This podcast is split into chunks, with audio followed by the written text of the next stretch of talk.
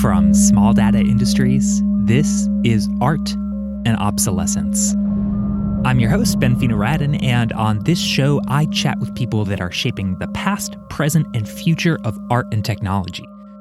This week, we are back in the studio visiting with an artist. Hi, I'm Alan Michelson. I'm a New York based artist and Mohawk member of the Six Nations of the Grand River, which is a Haudenosaunee community in southern Ontario.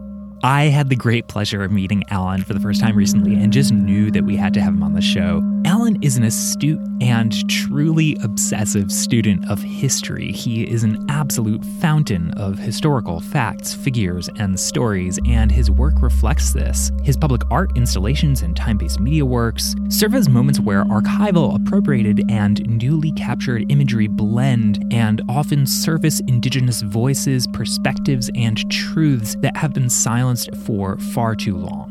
In our chat, you'll hear us talk about two pieces that Alan has in a show right now at the Aspen Art Museum called Mountain Time. And I wanted to give a huge shout out to the curator of that show, the one and only Chrissie Iles, famous, of course, primarily for her appearance on episode seven of this show. give it a listen if you haven't already. It's Chrissie's curatorial work that brought Alan and I together, so credit where credit is due. Thanks, Chrissie.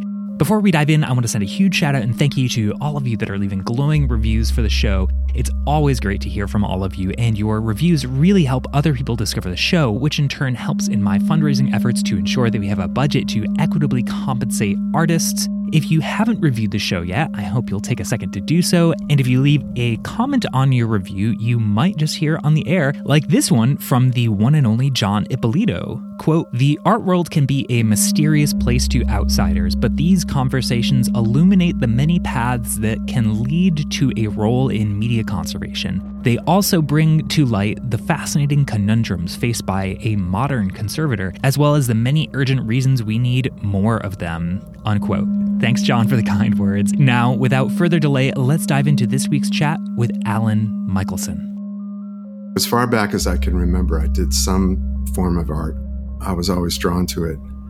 And I always drew and painted and um, was usually recognized for it, you know, in classes and things. In my elementary school, which was a short walk from my house, I was once tasked, and it got me out of class, which was amazing tasked with using a pattern, cutting out silhouettes out of black construction paper, silhouettes of Washington and Lincoln, which were then installed in all of the windows of the school.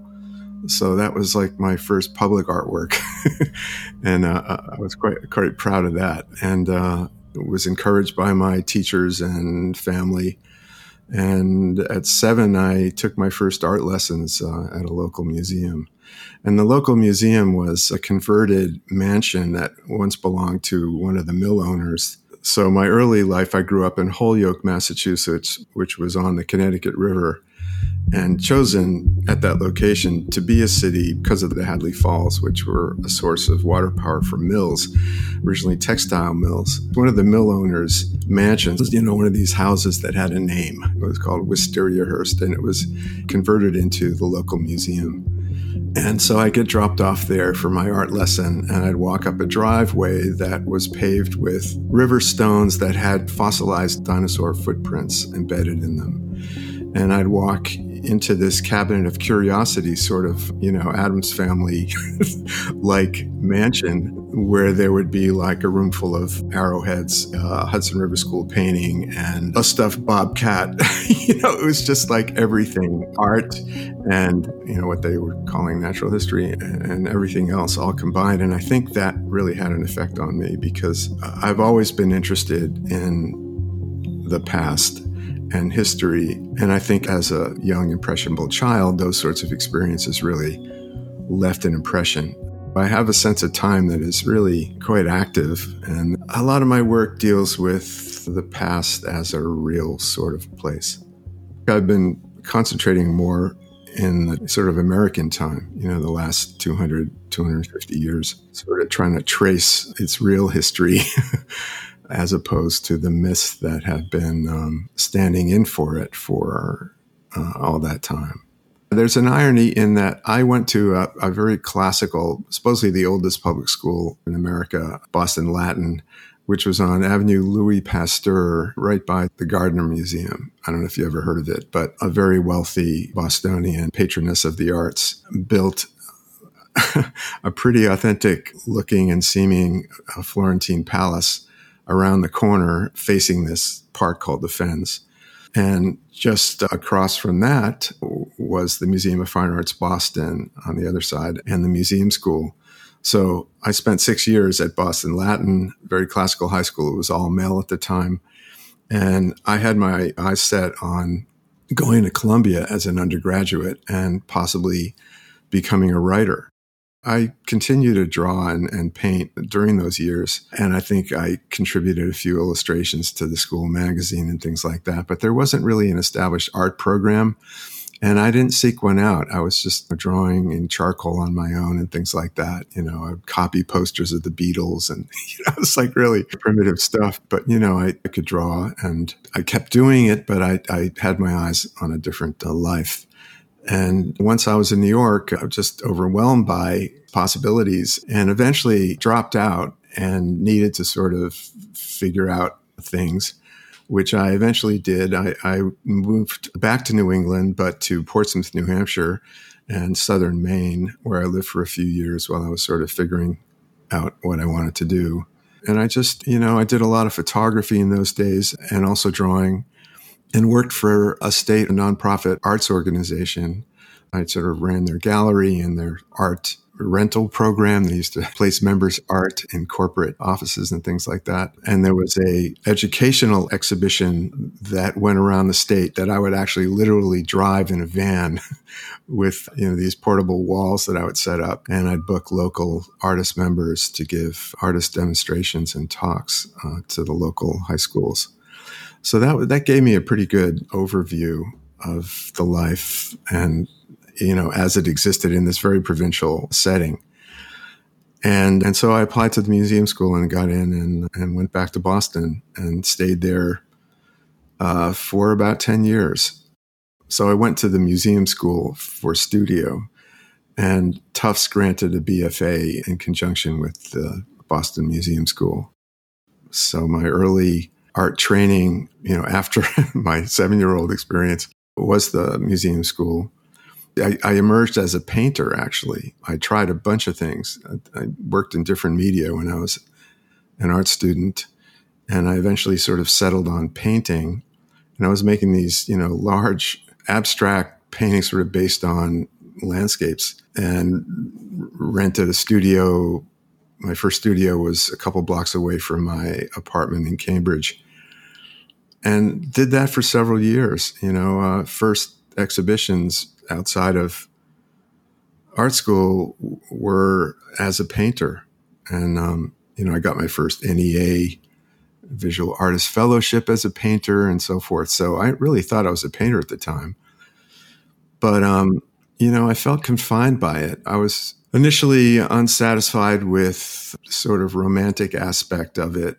Even though I was drawn to it, I also was critical of it at the same time. And I was starting to feel that the urgency of events in the world required a reorientation away from an abstraction, away from a sort of relationship to nature that didn't take into account the actual state of nature these days, nature under extreme stress.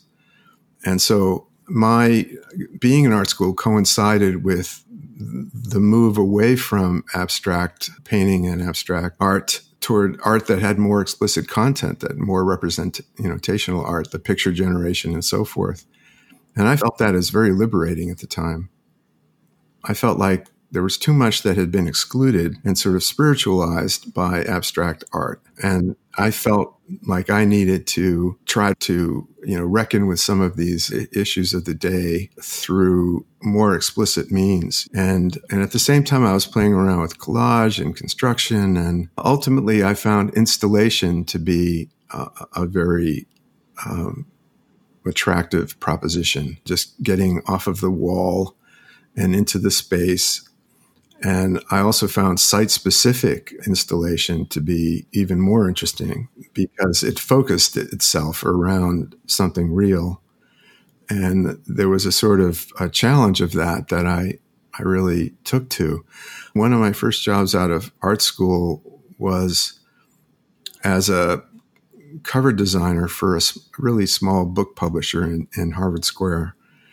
And the process was I'd be, you know, assigned a book and they were mainly scholarly books whose subjects were uh, somewhat opaque to me.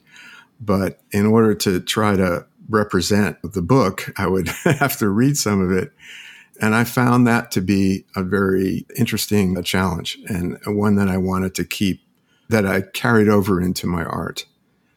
You know, starting off with something like a site and then, so instead of reading the book and coming up with that visual image mixed with type that would stand for the book, I was starting to read sites, reading land, reading landscapes, and coming up with a form to try to express what I understood about those sites and try to connect the sites with their own histories, which were in contemporary America usually invisible. And, you know, we exist in this very contemporary world where the history is buried. And uh, a lot of times the history is buried because it's so awful, you know.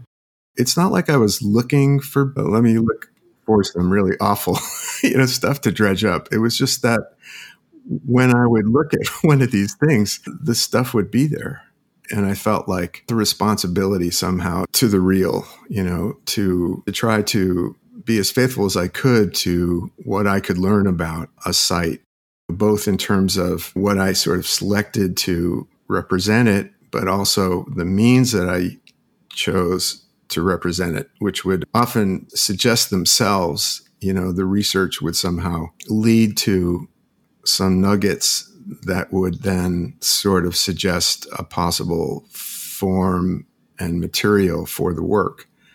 I've worked in everything from cast concrete to etched glass to super large scale, like a permanent public monument that's over 5,000 square feet to much smaller works, but usually my work is pretty pretty good size, and and usually it's drawing on the power of recognition, the power of sight, that also probably stems back to my childhood and my fascination with time. I remember being taken on the Boston, they call it the Freedom Trail. And it's a trail outlined in brick in the sidewalk where you were directed to Boston's historical monuments, things like you know this the old South Meeting House, the old Provincial State House.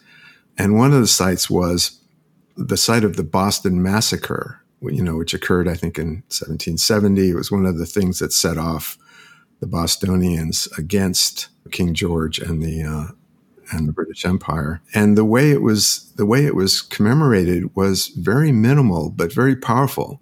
It was just a change of pavement. So deep in the sort of cavernous Boston Financial Center, which has become only more cavernous and higher buildings and so forth since I was a kid, you know, the tarmac suddenly yields to cobblestone. And there's a decent sized cobblestone circle that's marking the spot where the Boston Massacre occurred. And that also really stayed with me. The power of just not there being some sort of a melodramatic monument with people being shot or you know anything like that. It was just this very subtle but very powerful marking of memory. I've tried to, you know, relate some of these histories, but in a way that is somewhat minimal, somewhat restrained, that allows people space to consider and reflect. And um, that's what I've been doing for the last 30 something years, you know. So far, you've been, you know, in talking about your work in these early years, you're talking about concrete, you're talking about installations, glass. Fast forward to today, a good deal of your work involves media, of course. So I guess what was it that eventually drew you to working with this? I like photography for its beauty and its honesty, its realism and usefulness as a record or a document. You know, when you're challenging myth that's long passed for history, I think it's important to deploy fact and not fiction against it. Deploying fiction against fiction, to me, it's not helpful. And photography is a medium of fact. It's a medium of the archive. It's repertorial rather than expressionistic. Certainly, it can express things, but it's not expressionistic in the way that a painting would be.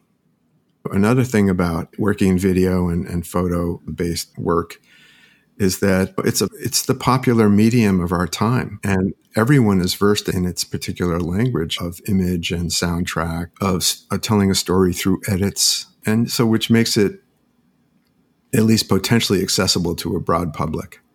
And as a time-based medium it's a good medium for the contemplation of time and making and for making connections between the spatial and the temporal which is pretty much my project. Yeah so you and I just recently got to know each other through a show at the Aspen Art Museum, of course, curated by our mutual friend Chrissie Iles. And that show features two pieces of yours. So I thought that that might be a nice place to begin to dig into some of your pieces to give our listeners a sense of your work. So could you give us a little virtual walking tour of that installation that's up in Aspen right now? What will listeners see if they were to encounter it? Well, if they start on the ground floor, they'll actually probably enter through the gallery that my work is in.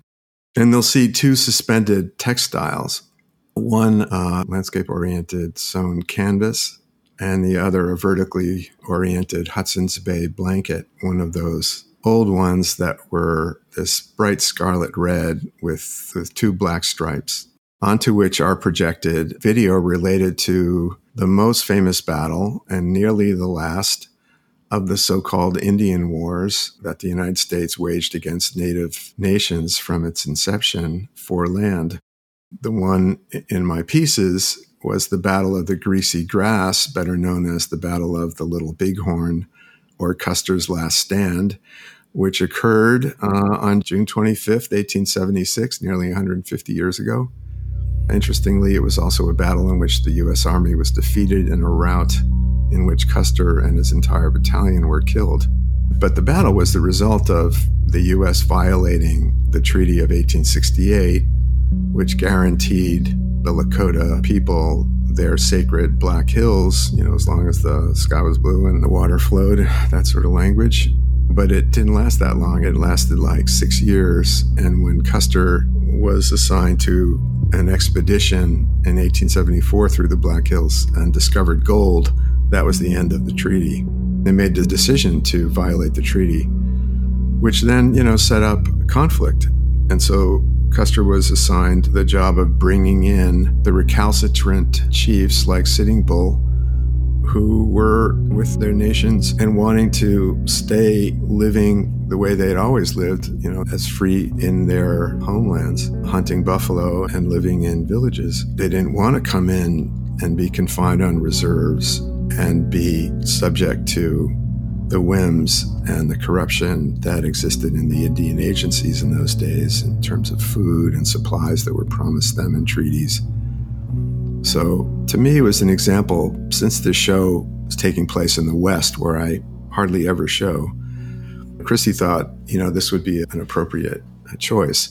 So, the blanket piece came first, and I did that for a show in um, early 2021 at the Elizabeth Foundation uh, here in New York that Christopher Green curated called Speculations on the Infrared. And so I made a new work that is a sort of pendant to that one on the blanket for this exhibition, and which is very much the way I've worked over my career is when I've been invited to participate in exhibitions, I often have the opportunity to make new work. You know, the curators have had faith in me and have supported my making uh, new work for their shows. And the works are usually then very contextualized within the theme of the show.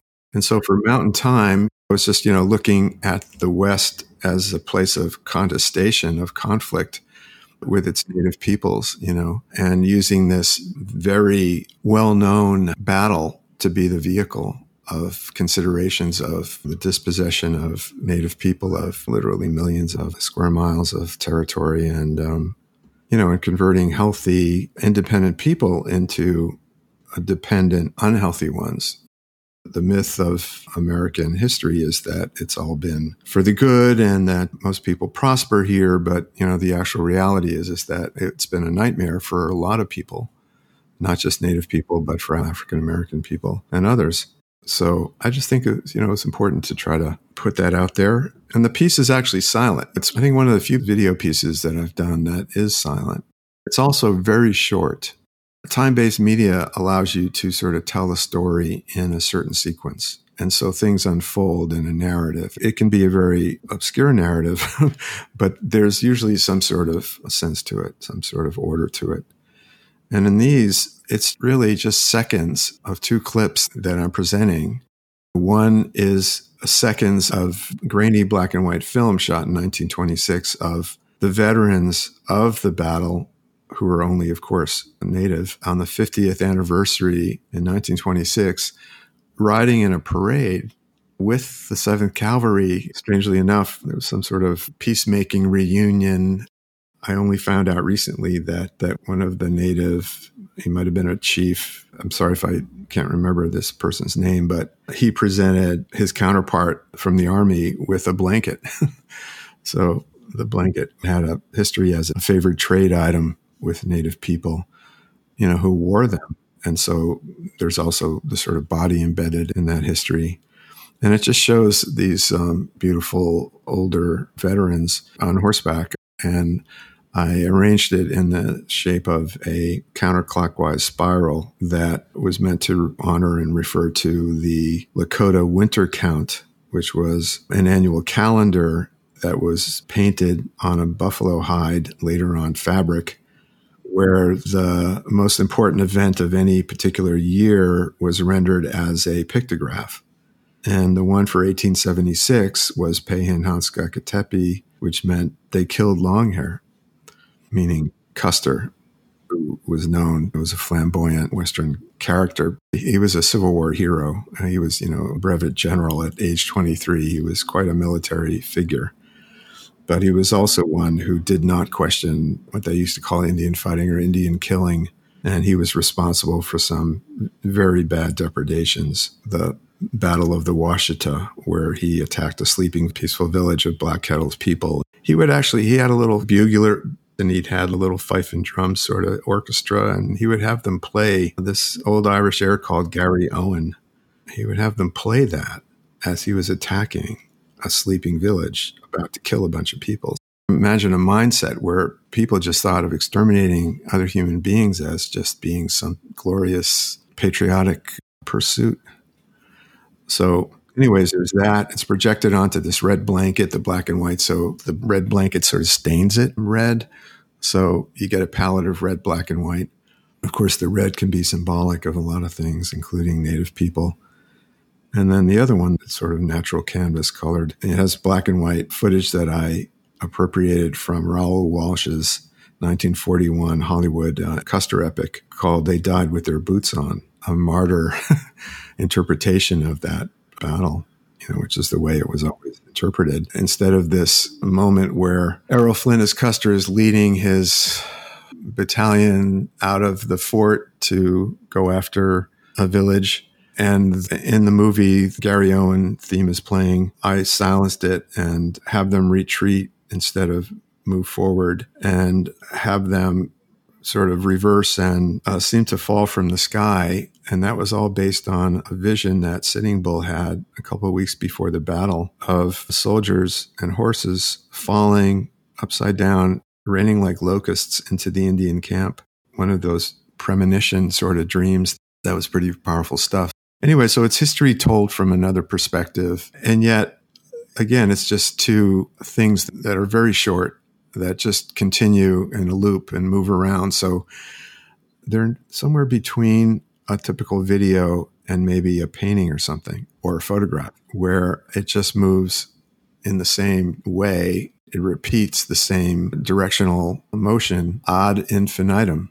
And I guess that's also what you can do with something like a typical device like a loop. But this is a loop that is also a loop of colonialism that seems to be infinite and ongoing. I think a lot about these things and I try to, as much as I can, leave room for people to approach these works in a way that gives them a chance to um, to think about these subjects without having to be hit over the head with something, but at the same time to confront something. One of the things that I love about these two pieces and your work in general, but these two in particular, is you're really kind of mixing the appropriated portrayals. One is moving image footage of an actual physical reenactment, and then the other being this fictitious Hollywood portrayal from a biased perspective. I love the way that you mix these kind of like different temporal spaces in your work into these infinite loops that really exist more as some kind of like moving picture is really the truest description of it. Yeah, yeah, it's true. You bring up a good point is that a lot of what we don't have film of Hollywood or, you know, cinema in general has tried to supply us uh, with those histories and that's what I mean about the past being real, because the past is real as an idea. And it's just a matter of like what idea or ideas you have about it, what gets told. So some of the sort of research I do does not come with any imagery, especially like my piece for Greater New York that looks at the Lenape history here, which is very poorly documented. The Dutch really couldn't care less except in terms of the business aspects. And I had an idea that had been kicking around for a long time, which was to do something that related to New York as a site of Lenape habitation and also certain practices vis-a-vis the environment, which included fishing for oysters. And then the middens, these monuments, really, these large piles of shells that they left over eons, most of which have been destroyed, bulldozed away, or burned for lime. That was actually a big thing in New York at one time. The way that I originally found out about all this stuff was a piece I did in 1989, 1990 for the Public Art Fund. Uh, it was a piece actually that brought me back to New York, where I've been ever since.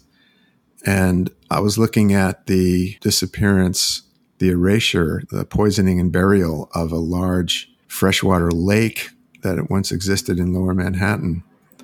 On one of its banks was one of these large shell mounds, these um, middens.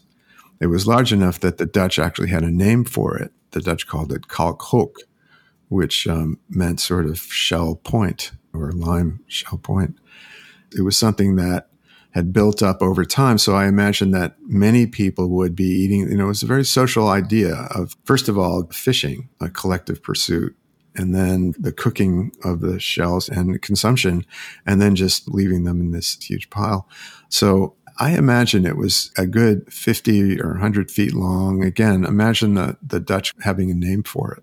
And there was a large promontory actually that wasn't a shell mound. It was just a natural feature that was about 100 feet that was also just bulldozed as fill into the pond at the time. And we're talking like early, early 1800s, like maybe it was all filled by 1811 or something like that anyway, in the spirit of that, I wanted to get out on a boat, which I've done in other works, beginning with a work I did in 2001 for a show at the Queens Museum, where I sailed up a very polluted creek, Newtown Creek, that divides Greenpoint, Brooklyn from Long Island City, Queens. And I shot all three and a half miles of its Queens shoreline from a boat. And a boat, you know, on a calm water makes for the most amazing dolly shot it just looks so good. I'm interested in some of the early movement from artwork that was easel painting or murals to panoramas, which happened in the very late 18th century and extended into the 19th century. And panoramas were really the most popular art form of the 19th century in Western European countries and, and in the United States. There were buildings built to house panoramas. It was a sort of theater and some of them were in the round, and some of them were actually there was a, a form of panorama that was called a moving panorama, where it was painted on they used to call it miles of canvas. So imagine a ten foot high thing of canvas onto a big roll of it the subjects were things like river journeys, you know, a voyage down the Mississippi River or, you know, a, a, whaling voyage around the world were typical subjects. And people would come in and sit and you'd get the illusion of moving in a ship on a train or something like that. And they would have sound effects and they'd have somebody narrating the whole thing. You know, it was sort of like National Geographic special, but done with canvas and paint and shaking a sheet of tin to make the sounds of a storm or there'd be some sort of drama. So to get back to where I, I wandered off from, I like getting out on boats. Unfortunately, most New Yorkers don't get to see its shorelines, and there's something like 600 miles of shoreline in and around New York. And you see a lot of stuff that's beautiful and expected, and then you see stuff that isn't. And you see this odd mix of you know nature trying to survive in this heavily urban environment with all sorts of pressure and pollution and everything. So I partnered with the Billion Oyster Project, this amazing nonprofit on Governor's Island. What they do is just amazing. They collect oyster shells from area restaurants. I think they have over 50 that they deal with. And then they deposit them in huge piles, which cure in the sun for a year or so. And once they're clean, they essentially bale them in these sort of wire cages and strategically build oyster reefs out of them in the harbor. Oysters attach themselves to a hard surface, so it becomes habitat not only for oysters but for um, other fish, including the fish that eat oysters. And so, an oyster apparently can clean up to 50 gallons of water a day. And so their ultimate ambition is to put a billion oysters in the harbor. They may never again be edible, but the harbor can sure be cleaner and it's already cleaner because of them.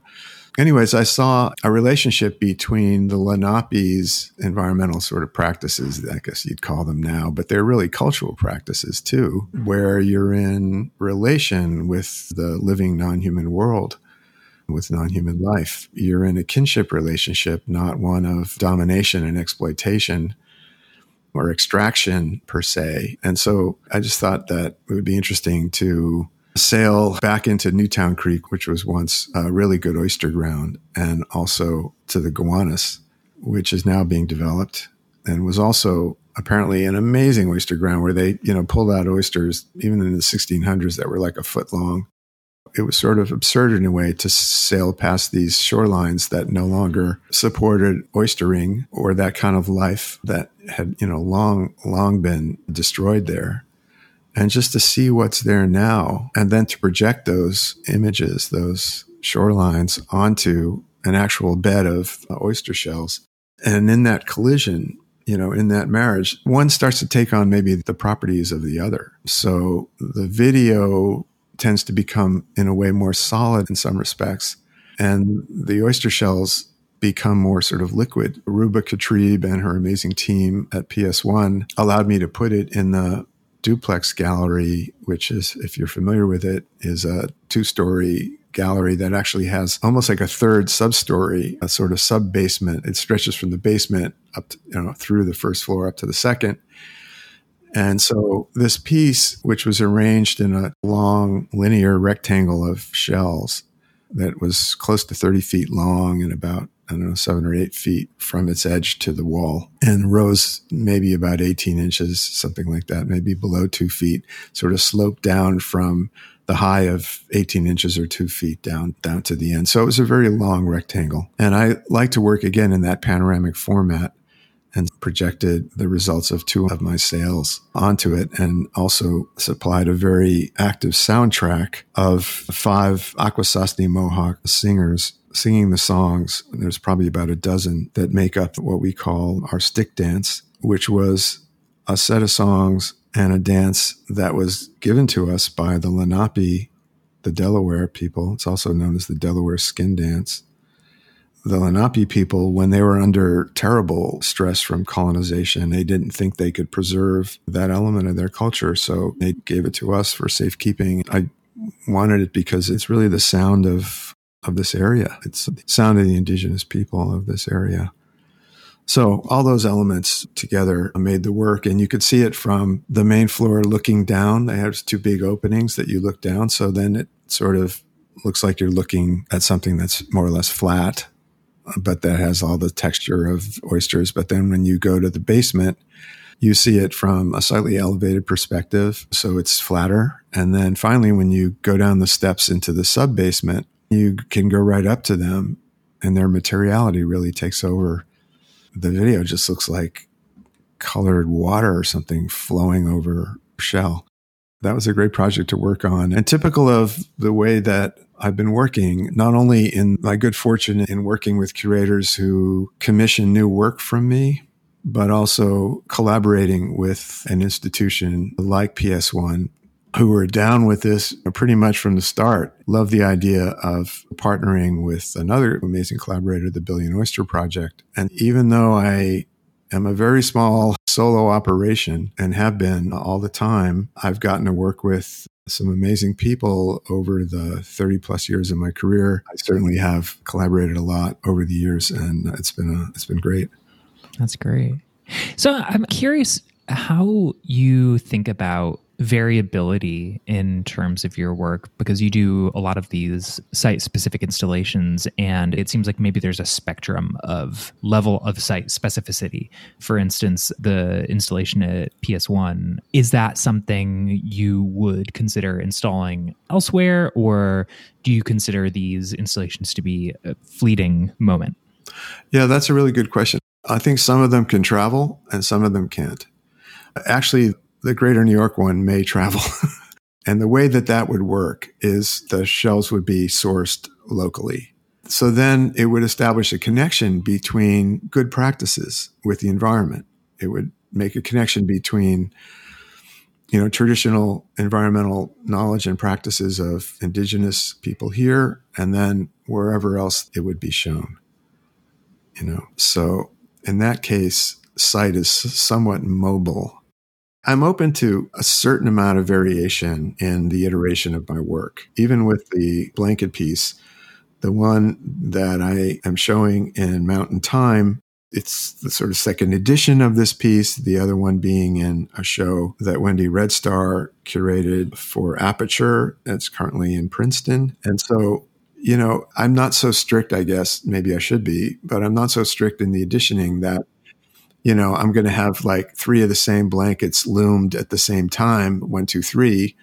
I think there's hopefully enough poetic whatever license so that the style blanket is the thing and the slight change in size or portion doesn't present a problem. So I think like that, if this piece does travel, I don't know what sort of options I might have. I'm usually open to finding a way to preserve the work within a new set of options and surroundings. But with that, I would think that you would need to really be able to see it not only from your own height looking down at it, but from some sort of a height. And then it would be a question of, well, how do you get that height? And there's all sorts of possibilities. There are atria, I suppose, that are all around that could be utilized. And then another thing would be to build something like a bridge that would be elevated that you'd have to ascend and descend. Yeah, for sure. Like scaffolding. Yeah. Your work, of course, Alan engages deeply with indigenous identity and history and this kind of excavation and, and truth telling of colonial legacy and violence in so many ways is there anything in particular about working in time based media that you find useful in these themes and subjects that you're engaging in? I think it's like I said earlier, I like photography for its honesty. People trust it to be a documentary, you know, and there's a documentary aspect of my work. There's a realism aspect to my work. And then in terms of video, you get that. You don't have to, but you get the ability to make coherent, easily legible images from life that people know how to read. So it's quite accessible. And then as a time based medium, things can unfold, you know, as opposed to the frozen time of a painting. And so I think it's a good medium for the contemplation of time, even something that's not necessarily used as a device of expression like a loop can become one, you know, in certain contexts. So I like what all those things offer me as an artist. I did a work called Hanödaga:yas, Town Destroyer, where I project a history of the invasion and dispossession of my ancestors, the Haudenosaunee homelands, which, you know, I think you're from upstate, so you're probably familiar that our homelands comprise over 80% of what's now New York State.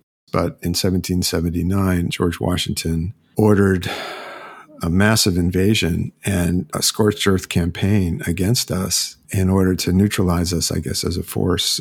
Some of us, actually, the American Revolution split our confederacy of six nations along lines that we never wanted to actually deal with. We never wanted to take sides in that conflict, but we were uh, ultimately forced to. So Mohawks fought with the British and were dispossessed like the Onondaga and the Cayuga and the Seneca. And so people were driven from their homes and everything was destroyed. You know, at the time, one of Washington's officers, Peter Gansevoort, for whom Gansevoort Street is named, took part in that campaign, which was known as the Sullivan Campaign. And he observed that the farms that he was seeing the Mohawk farms, that Mohawk people were living better than their non Mohawk neighbors in quite a dramatic way in those days. So this wasn't just, you know, oh, let's just move primitive savages out of their little teepees or something and take over what's really a land that could be much more productive. You know, it was an invasion.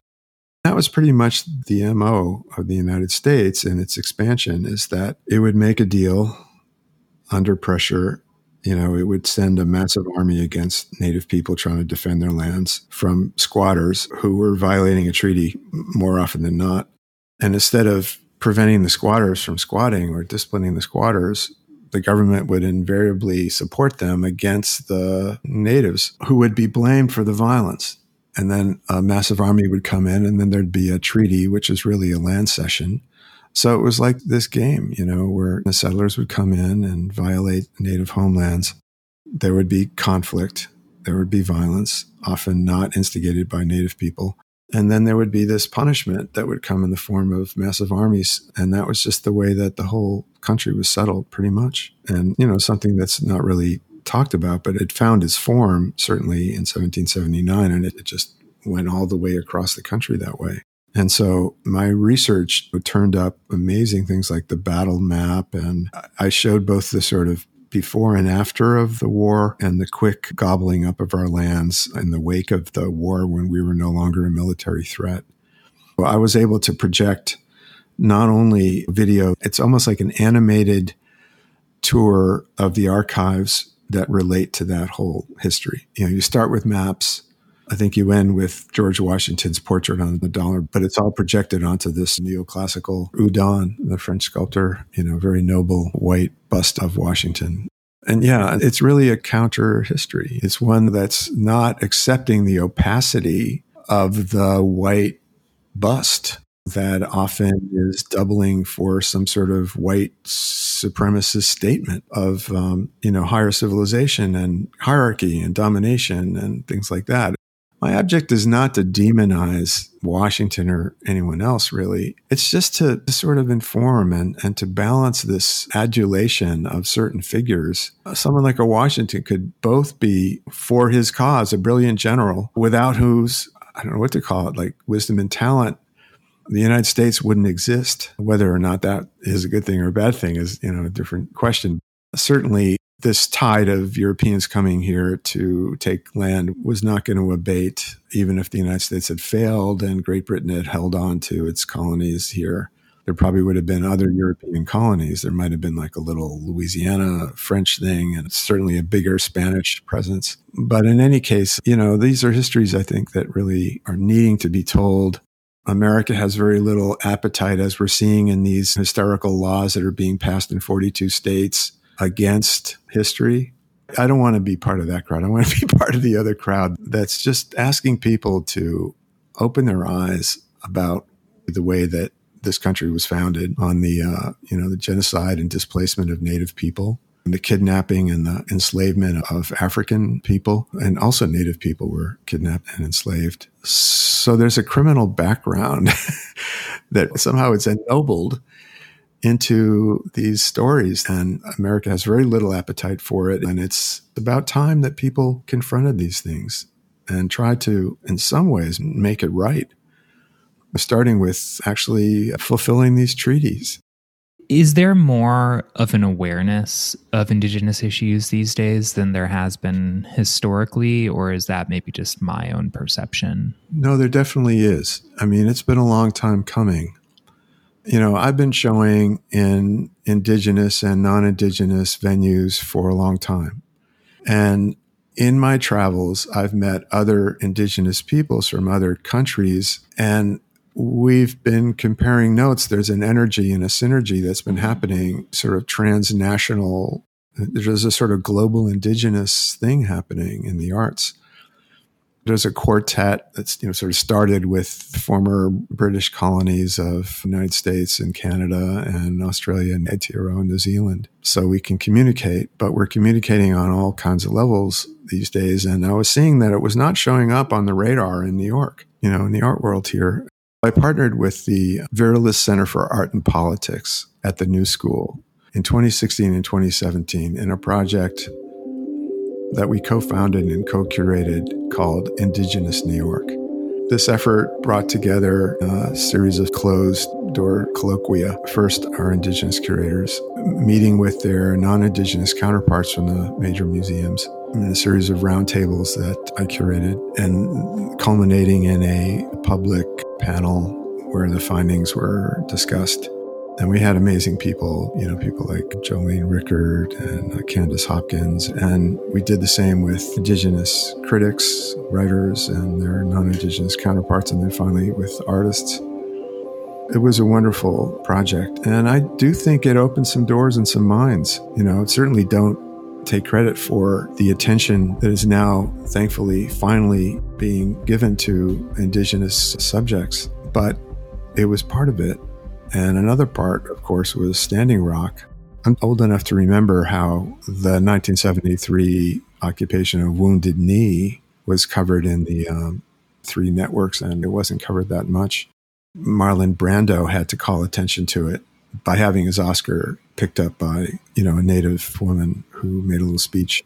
It, it seems like some sort of walls are finally starting to come down. And it used to be when my indigenous friends would visit New York and they'd be excited. It could be like a Sami person from Norway. So, so where's the indigenous show? You know, what can we see? And it was like, well, there isn't any. Or, well, there's a historical show at the National Museum of the American Indian, you know, at the Heye Center downtown. Now you can see it, you know, at, at any given moment, it seems in the last, in the last few years, anyways, even with COVID, there's been um, a real presence in the art world. And presence in news coverage. I think that people are finally starting to take our issues and our politics and our culture and our art seriously. And, um, you know, it's about time. yeah. And having spent some time with you, Alan, and, and getting to know your work, it's clear that, you know, you are such a scholar of history and your work is so engaged with this unearthing of forgotten stories. So I'm curious, what are you reading about these days? What is coming next for you? I've been doing some research into um, into residential schools, and in particular, the only one that was in New York State, which was called the Thomas Indian School, that was on the um, Cattaraugus Seneca Reservation in Western New York. I've found some amazing photographs related to that that I'd like to. Um, I'm doing a little curating. I curated my first show this year at the Wallach Art Gallery at Columbia, a show called Object Relations Indigenous Belongings. I was invited to do something with indigenous objects in Columbia's collection, and I chose four objects from the four sort of corners of Turtle Island, which is what we call North America, and paired the objects with contemporary tribal descendants and their work. So I'm hoping to be able to do something with this Thomas Indian School, maybe curate something around it. Going to be in a group show at the Tate Modern that opens next month. And um, yeah, I'm in something like nine shows this year. I, I, did a new photo series. Again, I make new work for exhibitions. So for the Aperture exhibition that's in Princeton right now, I made a new photo series based on stills of the Hanödaga:yas Washington video installation, which is being shown in Princeton, but also was acquired by the Museum of Fine Arts Boston and is being shown in a gallery in their Americas wing with the massive Thomas Sully of Washington and the Delaware, not Washington crossing the Delaware, but Washington about to cross the Delaware. Talk about full circle. Exactly. Yeah. So I'm, I'm looking forward to going to Boston uh, next month. Also, uh, the first edition of the piece itself was acquired by the Peabody Essex Museum, and they have it in a new show. They've renovated and they've rehung things, and I'm eager to get there next month to see that also installed. Yeah, and there's other work floating around different places. Yeah, and there's some possibilities for Biennale next year see what happens. So it's been a weird time the last couple years for everybody, right? But I've had a steady amount of work and uh, invitations, uh, nice ones like this one to talk to nice folks like you. Keeping busy, you know, it's been good. That's great. Well, Alan, thank you so much for coming on the show. I really appreciate your time, and it's just been so great getting to know your work. Well, thanks, Ben. Thanks for inviting me. I enjoyed it.